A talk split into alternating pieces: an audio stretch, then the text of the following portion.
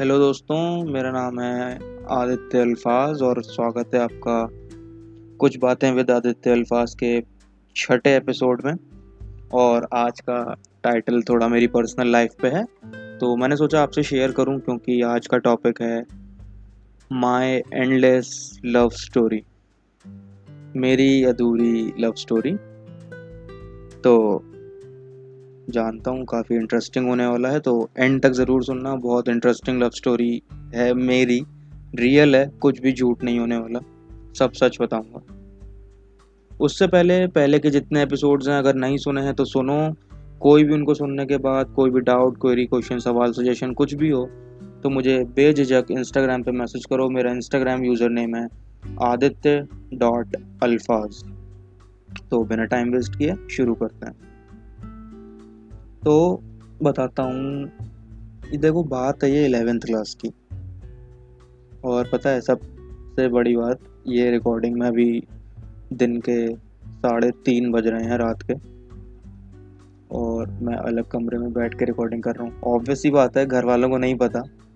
और अब ये मत पूछना घर वाले सुन लेंगे तो नहीं सुनेंगे। या सुन लेंगे तो ठीक है, उनको बहाना कर दूँगा। तुमसे सच बोलता हूँ। तो बात है ये एलेवेंथ क्लास की। मैं कोचिंग जाता था जहाँ पे। तो एक तरह का मतलब वो प्रॉपर ट्यूटोरियल क्लासेस नहीं हुआ करती थी, वो एक कोचिंग होती थी। कोचिंग इन द सेंस मतलब जो घर पे ट्यूशन्स देते हैं। तो मेरे को ऐसे भीड़ भाड़ वाले इलाके कभी पसंद नहीं थे जहाँ पे कोचिंग है, क्योंकि पता है वहाँ कोचिंग में पढ़ाई के नाम पे क्या होता है, पीछे बैठ के मस्ती, आगे बैठ के पढ़ाई जो होती है, मैं बैक बेंचर रहा हूँ हमेशा से। लेकिन हाँ वहाँ पे सिर्फ़ चार लोग आते थे, मुझे मिला के। और एक टीचर हम लोग को फिजिक्स केमिस्ट्री और मैथ्स सब वही पढ़ा लेते थे, काफ़ी अच्छा भी पढ़ाते थे। खैर तो उन चार लोगों में एक लड़की आती थी। उस लड़की का नाम तो मैं नहीं ले सकता ऑब्वियस सी बात है, पर हाँ एक लड़की आती थी और मुझसे छोटी थी वो। ज़्यादा नहीं, थोड़ी सी। तो नर्वस हो रहा हूँ, पता नहीं क्यों, पता ये लव स्टोरी बहुत इंटरेस्टिंग है और ऐसे आज बताना। तो जो वो लड़की आती थी, वो किसी और स्कूल की थी, ना मैं उसे कभी जानता था, ना मेरी कभी बात हुई थी। मतलब पहली बार मैंने उसे उस कोचिंग में देखा था। नॉर्मली हम लोग कभी बात नहीं करते थे, बहुत अजीब सा माहौल होता था कि पढ़ रहे हैं तो पढ़ रहे हैं। पढ़ाई कंप्लीट हो गई। टीचर को विश किया, सीधे चले गए। टीचर हमारे अलग अलग टाइम पे हम लोग को छोड़ते थे। हमारे आने के टाइमिंग्स अलग होते थे। कभी मेरे को दोपहर में बुला रहे हैं, कभी उसको शाम को बुला रहे हैं। बहुत रेयर होता था कि जब मैं और वो एक टाइम पे आते थे। और कभी कभी जब ये होता था ना तो वो रेयर टाइमिंग ही सबसे बेस्ट टाइमिंग होती थी मेरी लाइफ की। क्योंकि उस वक्त मेरे पास ना तो कोई स्मार्टफ़ोन था, ना मैं सोशल मीडिया पे इतना एक्टिव था, और तब ये आदित्य अल्फाज सिर्फ़ आदित्य था। ये अल्फाज कैसे आया, क्यों आया, ये भी बताऊँगा बहुत जल्द आगे किसी एपिसोड में, लेकिन अभी इसके बारे में बताता हूँ। तो हम लोग बस एक दूसरे को देखते थे, एक देखते भी कैसे थे पता है? मैं जब उसे देख रहा होता था और जैसे ही वो मेरे को देखती थी तो मैं अपनी नज़रें चुरा के बुक की तरफ़ देखता था। और जब वो मुझे देख रही होती थी और मैं उसकी तरफ़ देखता था तो वो अपनी नज़रें चुराती थी। अब कहीं ना कहीं तो यार, वो नज़रें चुराना तो इंसान पकड़ ही लेता है ना, कि हाँ इसने नज़रें चुराई हैं मेरे से। तो ये नज़रें चुराना धीरे धीरे बढ़ता गया और ऐसा बढ़ा कि फिर हम लिटरली मतलब जो आई कांटेक्ट था। मुझे नहीं पता था कि वो आई कांटेक्ट भी ऐसा हो सकता है आई कांटेक्ट जो मेरी ज़िंदगी पलट सकता है। ज़िंदगी पलट सकता से ये मत समझना कि मैं उसके साथ कभी रिलेशनशिप में आया, मैं उसके साथ कभी भी रिलेशनशिप में नहीं आया आज तक। और लेकिन ये भी मत समझना कि उसने मुझसे प्यार नहीं किया। तो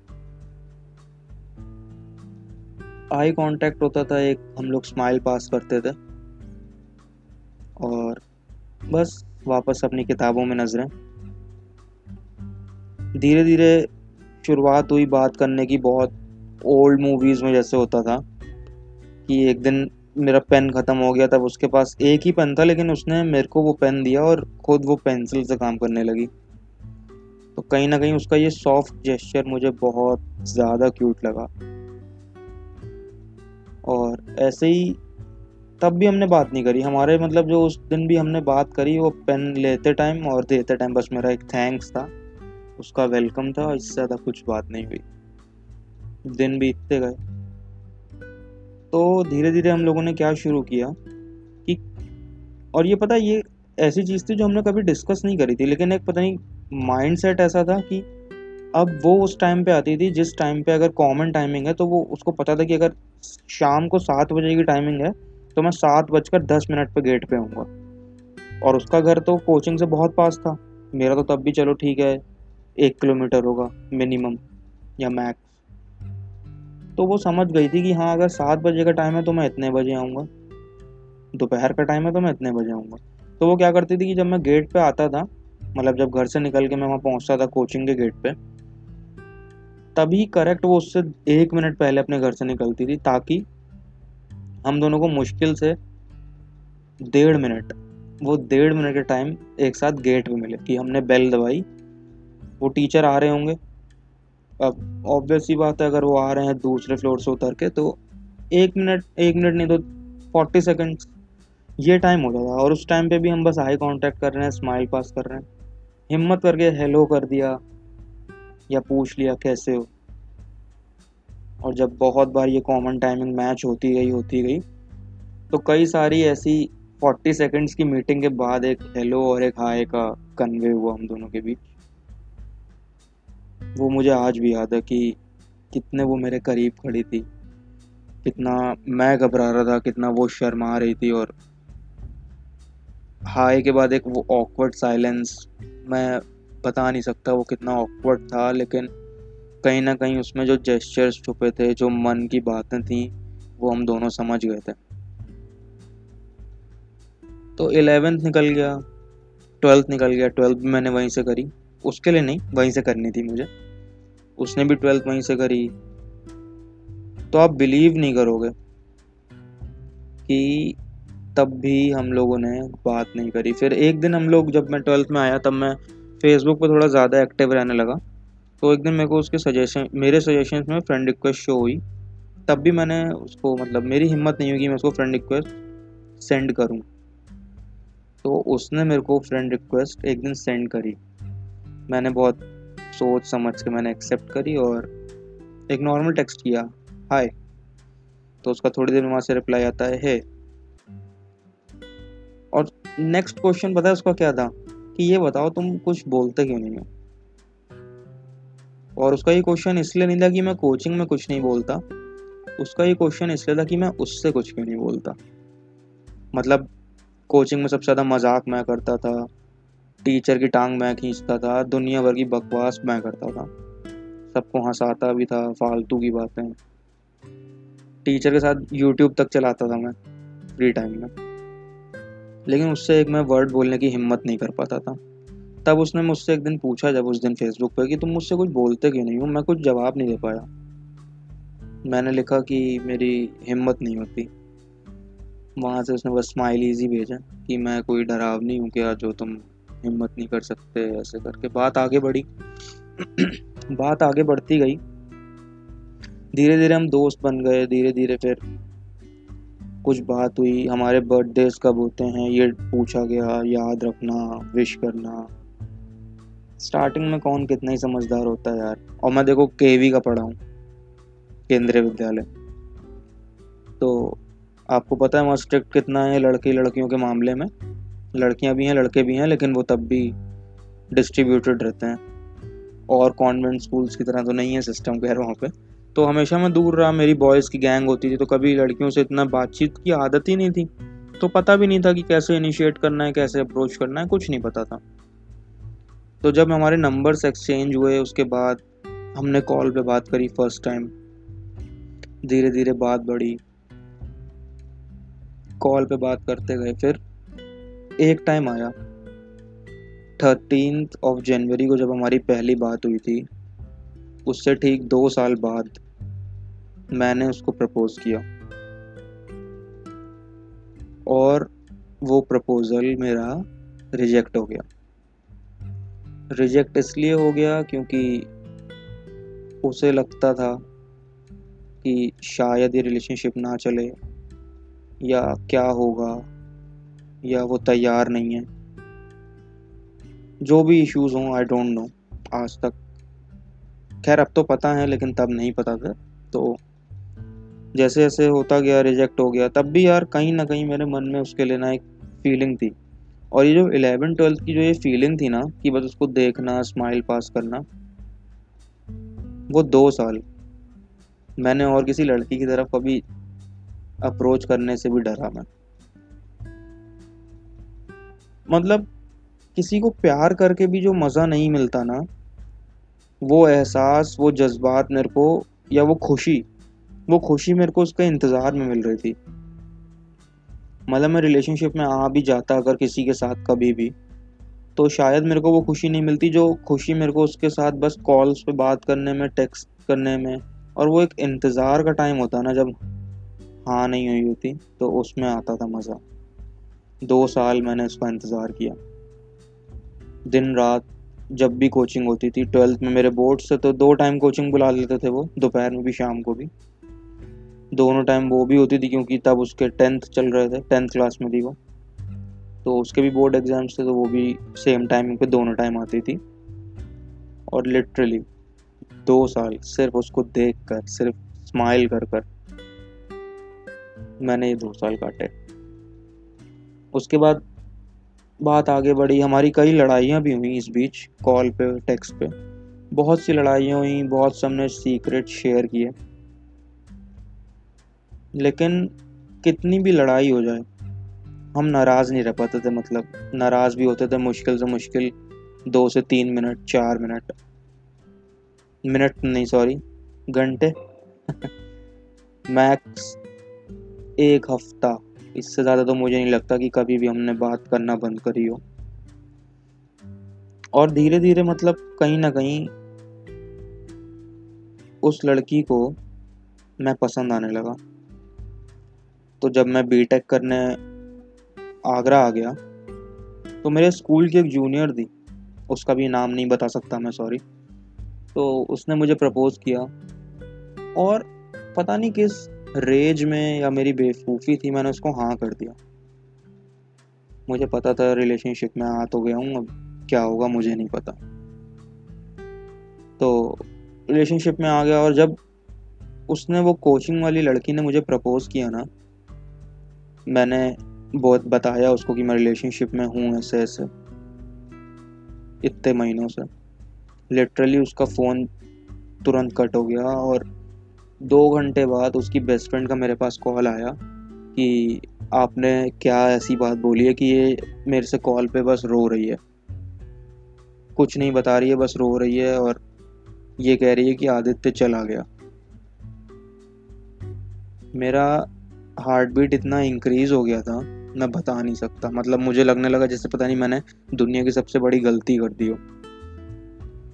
लेकिन अब मैं हमेशा अपने कमिटमेंट्स का पक्का रहा तो मैंने इधर कभी ये चीज़ ज़िक्र नहीं होने दी। तो मैंने कोचिंग में बात करना इससे कोचिंग वाली लड़की से कम कर दिया। जैसे जैसे दिन बीतते गए, बात आगे बढ़ती गई, मेरा रिलेशनशिप जो था, वो भी ज़्यादा नहीं चला। मेरी लाइफ का फ़र्स्ट रिलेशनशिप था वो। एलेवन मंथ्स चला वो। तो उसमें भी कई झगड़े, कई लड़ाइयों के बाद म्यूचुअल अंडरस्टैंडिंग से हम दोनों का डिसीज़न ये था कि चलो अलग हो जाते हैं, नहीं हो चलेगा, ये वर्कआउट नहीं कर सकता। हम अलग हो गए। लेकिन उसके बाद मैंने सोचा जब ये ब्रेकअप हो गया है मेरे ब्रेकअप को छः महीने हो चुके हैं तो क्यों ना मैं उस कोचिंग वाली लड़की से दोबारा बात करूँ। दोबारा बात करूँ और पूछूँ कि तुम कैसी हो। मैंने बहुत हिम्मत करके उसको टेक्स्ट किया कि हे हाउ आर यू तो उसने बहुत अच्छे से उधर से बात करी, हमारी बात हुई, काफ़ी टाइम बाद। सब ठीक चल रहा था, लेकिन जब मैंने उससे पूछा और उसने मेरे रिलेशनशिप के बारे में पूछा, मैंने तो हर चीज़ बताई कि ऐसी ऐसी बात थी, मेरा ब्रेकअप हो गया छः महीने पहले। हम नॉर्मल फ्रेंड्स बन गए। और फ्रेंड्स से ज़्यादा मतलब मैंने लाइफ में जब वो मूवी देखी थी मैंने हाफ़ गर्लफ्रेंड हाफ़ गर्लफ्रेंड जब मैंने देखी ना तो मैं उसको अपनी हाफ़ गर्लफ्रेंड बोलने लगा कि मैंने वो मूवी देखी है और मेरी तो हाफ़ गर्लफ्रेंड तुम ही हो। और आज भी मैं उसे हाफ़ गर्लफ्रेंड बोलता हूँ अपनी। तो जब ऐसी बात हुई ना तो जब मैंने उसको फिर ब्रेकअप के एक साल बाद मैंने उसको दोबारा पूछा कि क्या अब तुम मेरे साथ आना चाहोगी? तो उसने मना कर दिया फिर से। और फिर से उसने इसने मना किया कि उसने कहा कि अब मैं तुम्हारे लिए कुछ फील नहीं करती। कहती है कि मैं ठीक है, मैं तुम्हारी बेस्ट फ्रेंड हूँ, मैं हमेशा तुम्हारे साथ हूँ, लेकिन हाँ मैं नहीं फील करती ऐसा कि तुम मेरे बॉयफ्रेंड बन पाओगे या मैं तुम्हें बनाना चाहूँगी। फिर मेरी ज़िंदगी थोड़े उसके इंतज़ार में गुजरी। मैं बीटेक के सेकेंड ईयर के एंड में आया। तब मेरी एक लड़की से और बात हुई, मैं एक नए रिलेशनशिप में आया। वो मेरी लाइफ का सेकंड रिलेशनशिप था। और मैंने अपनी लाइफ में सिर्फ़ दो लड़कियों को प्रपोज़ किया था। पहली वो लड़की थी जो मेरी कोचिंग में है और आज तक मेरे साथ है। मेरी लाइफ का फ़र्स्ट प्रपोज़ल वो थी। और मेरी लाइफ का सेकंड प्रपोज़ल वो थी जिसके साथ मेरा सेकंड रिलेशनशिप था। हम रिलेशनशिप में आए। तब तक मैं हाँ मैं कुछ बन चुका था। मैंने अपनी हॉबी पे अपना काम किया। मैंने राइटअप्स पे अपना टाइम दिया, अपनी किताब पे अपना टाइम दिया, अपने यूट्यूब पे, अपने ओपन माइक्स में, अपने लाइव परफॉर्मेंस पे अपना टाइम दिया। मैं जगह जगह जाके लाइव परफॉर्म करने लगा। तो कहीं ना कहीं कुछ मिसअंडरस्टैंडिंग्स हुई उस चीज़ में भी, कैसे भी करके। वो चीज़ें चल रही हैं या रुक गई, उसका तो मैं ज़िक्र नहीं करना चाहूँगा, लेकिन हाँ कहीं ना कहीं उसको भी पता था और मुझको भी पता है कि मैं गलत कर रहा हूँ और उसको पता है कि वो गलत कर रही है। वो गलत इसलिए कर रही है क्योंकि वो मेरे साथ आकर भी उसका मन है कि वो आना चाहती है पर नहीं आ रही। और मुझे पता है कि मैं जहाँ हूँ, मैं गलत जगह पे हूँ, पर मैं जा नहीं रहा। पता नहीं, बस सोचता हूँ कि शायद चीज़ें सुधर जाएँ, शायद चीज़ें बेहतर हो जाएँ। वो सोचती है शायद ये खुश हो जाए। लेकिन कहीं ना कहीं मैं आज भी सोचता हूँ कि अगर जब वो सेम टाइमिंग जैसे कोचिंग की हमारी मैच होती थी, जब वो थोड़ा सा इंतज़ार या थोड़ा सा लेट निकलती थी अपने घर से मेरे इंतज़ार में, कुछ अगर ऐसा हमारे इस लव स्टोरी में हो जाता कि वो थोड़ा सा वेट कर लेती या मैं थोड़ा सा देर से आता किसी और रिलेशनशिप में तो शायद आज हम साथ होते और अब तक साथ होते। ये इतनी पुरानी बात हो चुकी है कि मैं बताऊँ, आज भी वो मेरी बेस्ट फ्रेंड है। मेरे मतलब मैंने बहुत पुराने दोस्त गवा दिए, नए से नए दोस्त गवा दिए, लेकिन आज भी वो मेरी बेस्ट फ्रेंड है। और उसकी और मेरी दोस्ती को पाँच साल पूरे हो चुके हैं। पाँच इवन इस ईयर के एंड तक छः साल कंप्लीट हो जाएँगे। Six years of best friendship और जिसमें हमने सारी लड़ाई करी, दुनिया को ऐसा टॉपिक नहीं छोड़ा जिस पर डिस्कशन नहीं होता। मतलब ऐसा समझ लो कि वो मेरी गर्लफ्रेंड नहीं हो के भी मेरी गर्लफ्रेंड है। और आज भी मैं उसे अपनी हाफ़ गर्लफ्रेंड बोलता हूँ। क्योंकि वो है मेरी हाफ़ गर्लफ्रेंड मैं अपनी गर्लफ्रेंड को भी ये चीज़ें नहीं बोलता या कुछ चीज़ें होती हैं जो मैं शायद नहीं फील करता कि मैं शेयर करूँ। वो मैं अपनी हाफ़ गर्लफ्रेंड से शेयर करता हूँ। तो ऐसे ही बात चलती रही, बात आगे बढ़ती रही। उसकी लाइफ में वो डायरी एंट्री बहुत पसंद करती है। सिक्स क्लास तक सेवेंथ एट नाइन्थ और टेंथ के एंड तक। टेंथ के एंड तक उसने जो भी थी डायरी एंट्री करी, उसको डायरी एंट्री बहुत पसंद थी, लेकिन उसने टेंथ के बाद वो कभी कंटिन्यू नहीं करी। तो एक बार मैंने उससे रैंडमली पूछा कि ये बताओ तुम डायरी एंट्री क्यों नहीं करती हो? तो पता है उसका जवाब क्या था? कि मेरी अब एक ह्यूमन डायरी है, जिस पर मैं अपनी एंट्री कर देती हूँ। आई वॉज़ नम वो कहती है कि तुम मेरी डायरी हो, जिस पर मैं सब कुछ बता देती हूँ और मुझे पता है कि ये बातें कहीं बाहर नहीं जाएँगी। और कहीं ना कहीं ये चीज़ मेरी तरफ़ से भी थी। और इसीलिए मतलब ना जाने कैसे कैसे करके, हर लड़ाई से दूर हटकर वो एक प्यार था, जिस प्यार ने ना तो कभी हमें साथ आने दिया और ना उस प्यार ने कभी हमें अलग होने दिया। वो प्यार कुछ ऐसा था मतलब जो हमें बस बाँध के रखता था, आज भी रखता है। तो उस प्यार की जो डोर से बंद गए ना, जिसमें आज भी पता है मेरे को कि वो मेरे साथ रिलेशनशिप में नहीं आएगी, उसे भी पता है कि अगर वो मुझे मौका देगी तो मैं उसके साथ रिलेशनशिप में आऊँगा। लेकिन वो नहीं आना चाहती या जो भी बात है। खैर, मैं खुश हूँ। और जब धीरे धीरे मेरे रिलेशनशिप में प्रॉब्लम्स आई इश्यूज़ पैदा हुए तो हर बार उसने मेरा साथ दिया और हर बार कहीं ना कहीं वो मेरे हमेशा बैक सपोर्ट में रही चीज़ों को सुनने के लिए, समझने के लिए। मेरी हर कामयाबी पे खुश होने के लिए, मेरे हर दुख पे दुखी होने के लिए मेरे गुस्से को समझने के लिए वो है आज भी। पता नहीं क्यों, पर वो है। और सबसे बड़ा ट्विस्ट जो है इस स्टोरी का, पाँच साल हो चुके हैं। इन पाँच सालों में कोचिंग के अलावा वो दो साल जो थे, मैं उससे लाइफ में सिर्फ़ एक बार मिला हूँ। एक बार। वो एक घंटे की मीटिंग थी हमारी। गए थे हम लोग स्ट्रीट फ़ूड टेस्ट कर रहे थे जगह जगह का। साथ में वॉक करते करते बात कर रहे थे। तो उन पाँच सालों में जो एक प्रॉपर मीटिंग होती है वो मेरी सिर्फ़ एक बार हुई। उसने कई बार मेरे को मिलने बुलाया कि चलो मिलते हैं। लेकिन पता नहीं मेरे मन में क्या था, मैंने हमेशा मना कर दिया। शायद मेरे को लगता है कि अगर मैं उससे मिलने जाऊँगा तो मैं अपने इमोशंस कंट्रोल नहीं कर पाऊँगा और उसको सब वो चीज़ें बता दूँगा कि मैं उससे कितना प्यार करता हूँ। और मुझे पता है कि मैं उसको बता दूँगा तो हमारी दोस्ती कभी नहीं टूटनी है। पर पता नहीं ऐसा क्या होगा कि जो अच्छा ना हो। क्योंकि अगर मैंने उसे बता दिया कि मैं उससे कितना प्यार करता हूँ तो हो सकता है कि भविष्य में वो किसी और के साथ जाने से घबराए। कहीं ना कहीं, लेकिन मुझे पता है वो आज भी जब लड़के उसको अप्रोच करते हैं। उसने खुद ये बात मेरे से बोली है कि वो कहीं ना कहीं मेरे अंदर जो क्वालिटीज़ हैं, वो क्वालिटीज़ सामने वाले लड़के में ढूंढती है और जब उसको वो क्वालिटी नहीं मिलती तो वो बैक ऑफ़ कर जाती है। उसको मतलब एक ऐसा चाहिए जिसमें मेरी क्वालिटीज़ हों, पर मैं नहीं चाहिए। सबसे टिपिकल बात है ये। तो मैंने उसको यही कहा, मज़ाक में कि क्लोनिंग सिस्टम जब आएगा तो मिल जाएगा।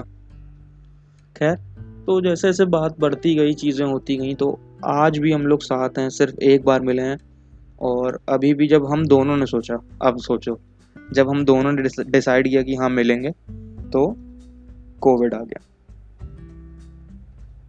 अब वो किसी और शहर में अपनी पढ़ाई कंटिन्यू कर रही है, मैं किसी और शहर में हूँ। छुट्टियाँ हुई, मैं घर आया था, वो घर आई थी। जब मिलने की बारी आई कोविड आ गया लॉकडाउन लग गया। किस्मत देख रहे हो, कितनी बेकार है। तो हम फिर नहीं मिल पाए, लेकिन हाँ कॉल्स वीडियो कॉल्स टेक्स्ट सब होता है। बहुत होता है, कोई समय नहीं देखा जाता। लेकिन कहीं ना कहीं सच ये है कि वो आज भी इंतज़ार कर रही है। सही मौके का कि एक ऐसा मौका है जहाँ मैं हर चीज़ से मुक्त हो जाऊँ। और तब मेरे कहने से पहले वो मुझे कह दे कि, आदित्य, चलो, अब ये सही समय है। अब मैं लेट निकली हूँ घर से। अब तुम कोचिंग इस टाइम पे आओगे, मुझे पता है। और अब ये सही टाइम है ज़िंदगी का कि अब हम चलो रिलेशनशिप में आ जाते हैं। और वो मेरा फ़र्स्ट लव ही है, रहेगी। बस इंतज़ार उस सही समय का है, जो लाइफ की सही कोचिंग पे हम लोग पहुँच जाएँ। तो देखते हैं, कैसे जाती है। तो यही थी मेरी स्टोरी और ये किसी भी रिलेशनशिप किसी भी अलग तरह की कहानी से एकदम अलग है, और ये एकदम सच है ये। आज भी इवन जब ये पॉडकास्ट अपलोड होगा, मुझे पता है वो ये पॉडकास्ट सुनने वाली है। और मुझे पता है वो पॉडकास्ट सुन के जैसे ये पॉडकास्ट ख़त्म होगा, मेरे को उसका कॉल आने वाला है। और अगर कॉल आएगा तो मुझे पता है वो बोलेगी कि मैं ब्लश कर रही हूँ। तो इसमें एक छोटा सा उसके लिए भी मैसेज है, मैं तुम्हारी कॉल का वेट कर रहा हूँ। तो उम्मीद है दोस्तों, आपको ये कहानी जो है मेरी ज़िंदगी की पसंद आई होगी। अगर पसंद आई हो तो मुझे इंस्टाग्राम पर ज़रूर बताएँ। मेरा इंस्टाग्राम यूज़र नेम है Aditya dot Alfaaz A D I T Y A dot A L F A A Z तब तक के लिए दोस्तों अपना ध्यान रखें मास्क पहने सैनिटाइज़र का यूज़ करें, बिना वजह घर से बाहर ना निकलें। कोई भी जुड़ा सवाल हो, सुझाव हो सजेशन हो, कुछ भी हो तो आप मुझे इंस्टाग्राम पर मैसेज करें। तो वक्त का तो पता नहीं लेकिन जल्द मिलूँगा तब तक के लिए बाय